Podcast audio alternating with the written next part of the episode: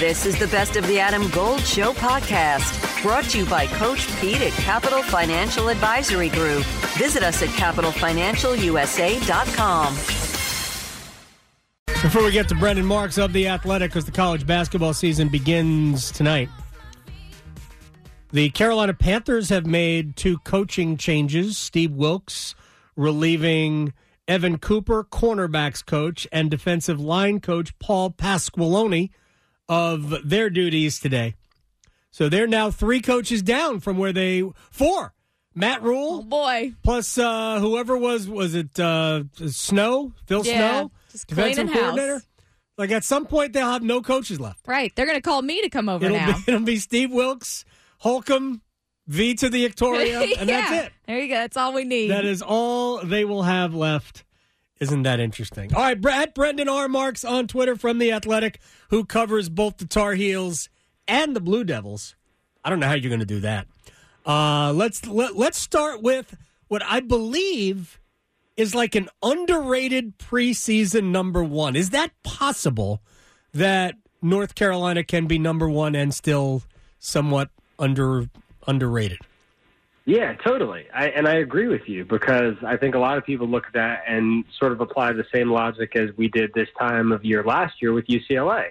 And people look at it and go, well, they were so good in the tournament. And yeah, sure, they're bringing back a lot of the pieces. And yeah, that makes sense. But then, you know, on the contrary, all the haters say, yeah, but they were so bad the whole year and they only got good at March. But I don't know. I, I believe that North Carolina is a deserving number one.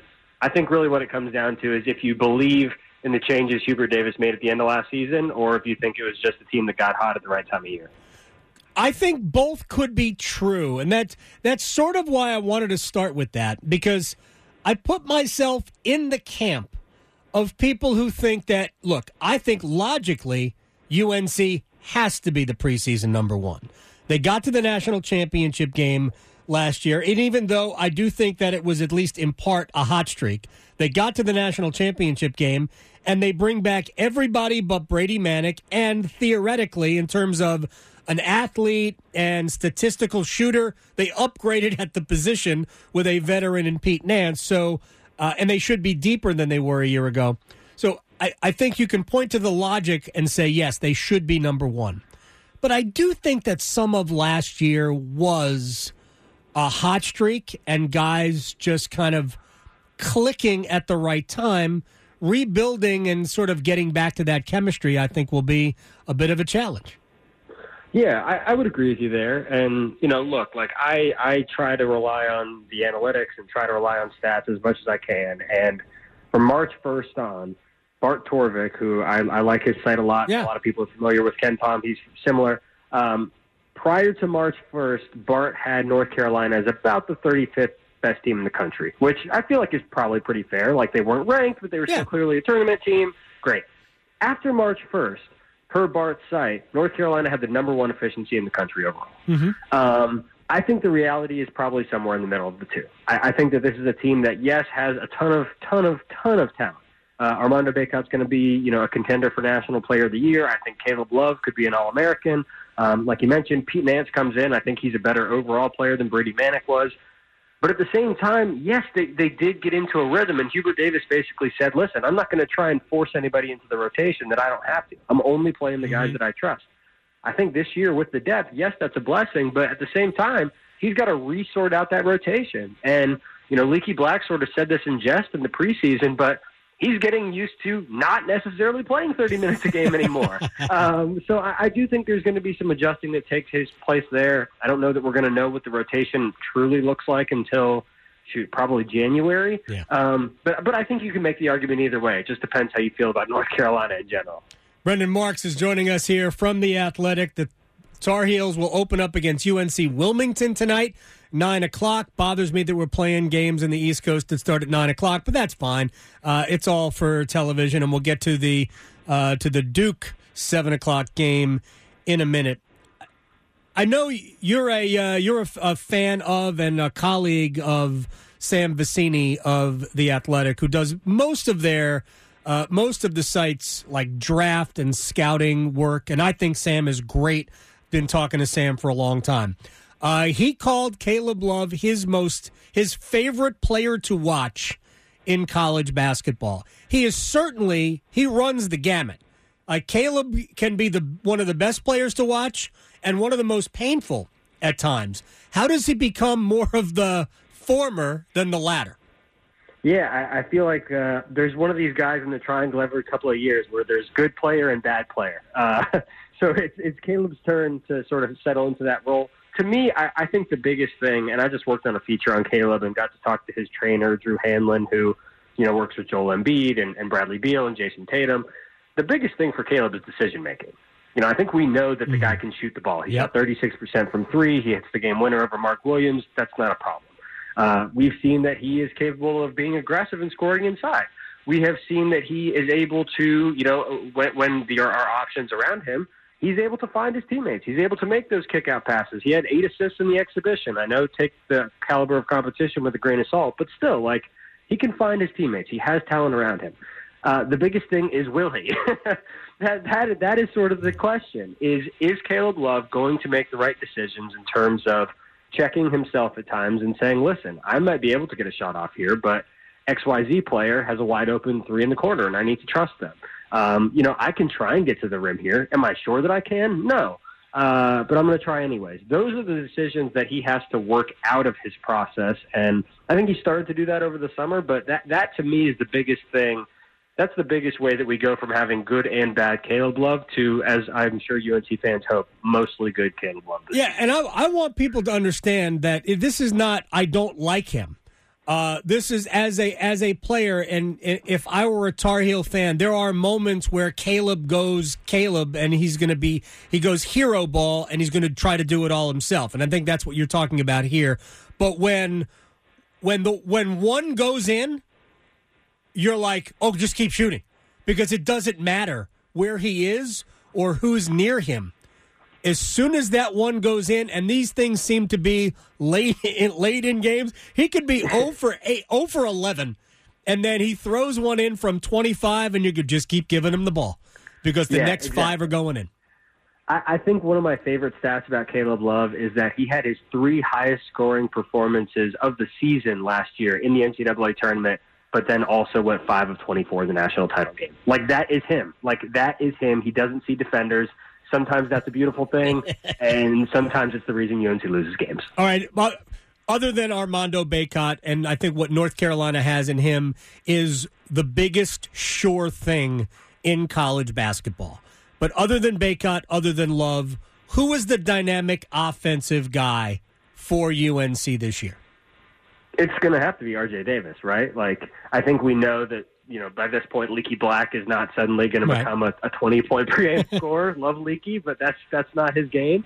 Uh, and Pete Nance is a really good complementary player. I, I just don't know that he's ever going to be better than like the fourth option on the court at any given time. Um, you know, he can do a little bit of everything, but maybe isn't truly excellent in any one category. And again, that is perfectly fine.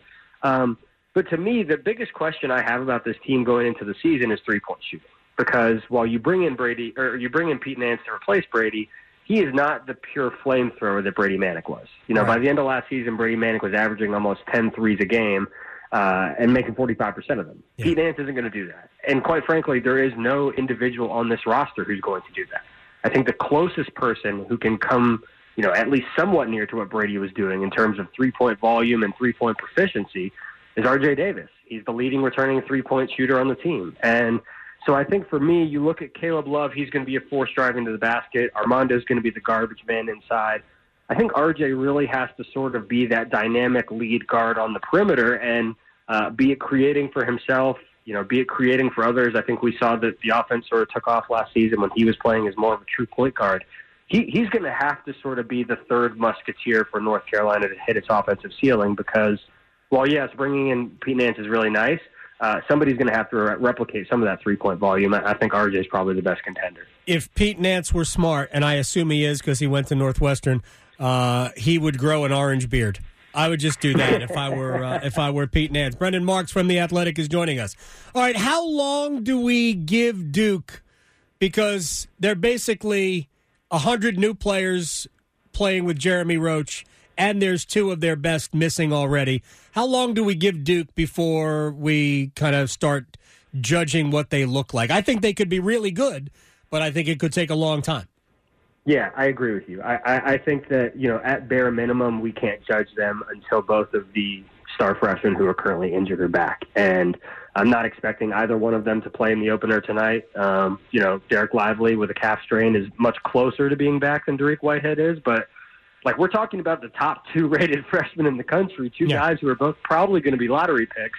Um, they like fundamentally change the composition of this team. They they fundamentally change how Duke's going to play this year, and they still haven't had a full practice with the full roster together. Yeah. Like, it's not just that these guys are hurt and they're missing games. Like when they finally come back, it's quite literally going to be the first time all preseason or all season that Jon Scheyer's had his full roster to work with. So I, don't know that you know Derek is going to be back in the next couple of weeks. I don't know that he's going to be available against Kansas for the Champions Classic next week. Um, but yeah, I, I think I'm right there with you. I think it's very, very feasible that we don't know what Duke looks like in full until mid-January, and honestly, it could even be later than that. They have so much size; it's kind of. Rid- I remember Duke teams that had no size, and now they have. I mean, I, I can't even say too much, but they have. They're they're like the old Carolina teams with seven footer after seven footer after seven footer. Yeah, there's there's certainly going to be a lineup later on this season where Duke doesn't have anybody on the court who's shorter than six five. Um, you know, you can run a, a, a Proctor, Whitehead. Both those guys are, or you can run a, a Proctor lineup as your point guard. He's six five. Dariq Whitehead is six seven. Mark Mitchell six eight. Kyle Filipowski's you know six eleven. Dereck Lively seven one. You can play all those dudes together.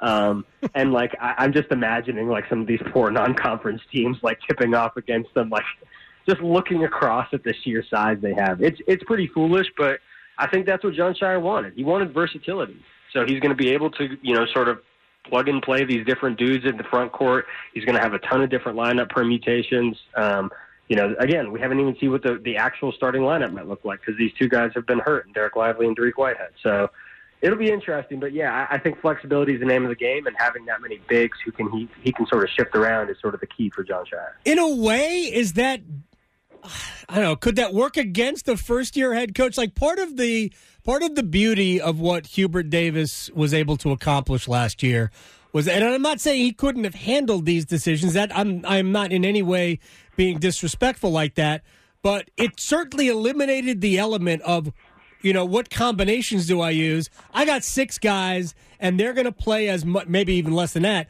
They're going to play as much as they can until I need somebody to sit out. Now, now Scheyer's got, I don't know, 10, 11 options when everybody's healthy.